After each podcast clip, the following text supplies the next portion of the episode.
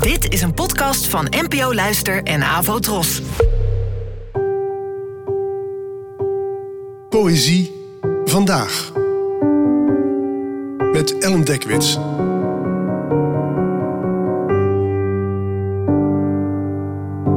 Hallo, fijn dat je luistert. Het gedicht van vandaag heet Zetfout en werd geschreven door de Britse dichter Jack Underwood, geboren in negentien vierentachtig. Het werd vertaald door mij. Zetfout. Mijn grootvader legde al stervende uit dat loslaten nog het makkelijkste is. Je kan hoogstens de helft doen. De rest is aan God of aan de tijd, wat hetzelfde is.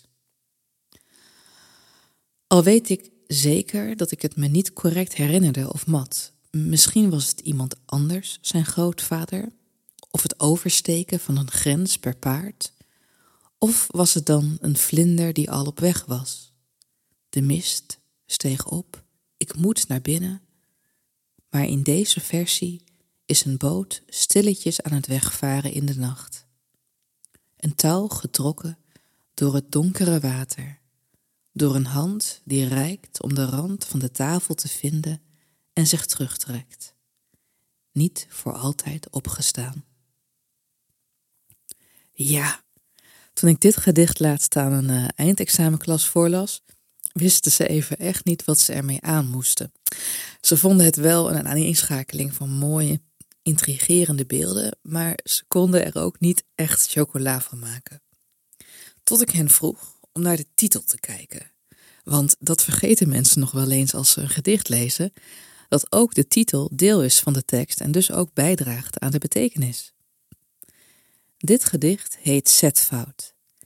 En gaandeweg lijkt het erop dat dit slaat op het feit dat degene in dit gedicht zich niet meer goed kan herinneren waar zijn ideeën over loslaten nou precies vandaan komen. Heeft hij het van een stervende grootvader? Of kwam het toch door het oversteken van een grens per paard? Uiteindelijk kiest hij uit alle herinneringen degene die hem op dat moment het meeste aanspreekt. Eentje die van loslaten een terugtrekken maakt, waardoor de verteller niet meer bezig is met het reiken, maar vooral met het ondergaan. Bedankt voor het luisteren en tot de volgende keer.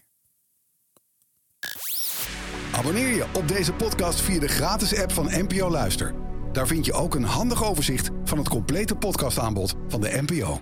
AVROTROS, de omroep voor ons.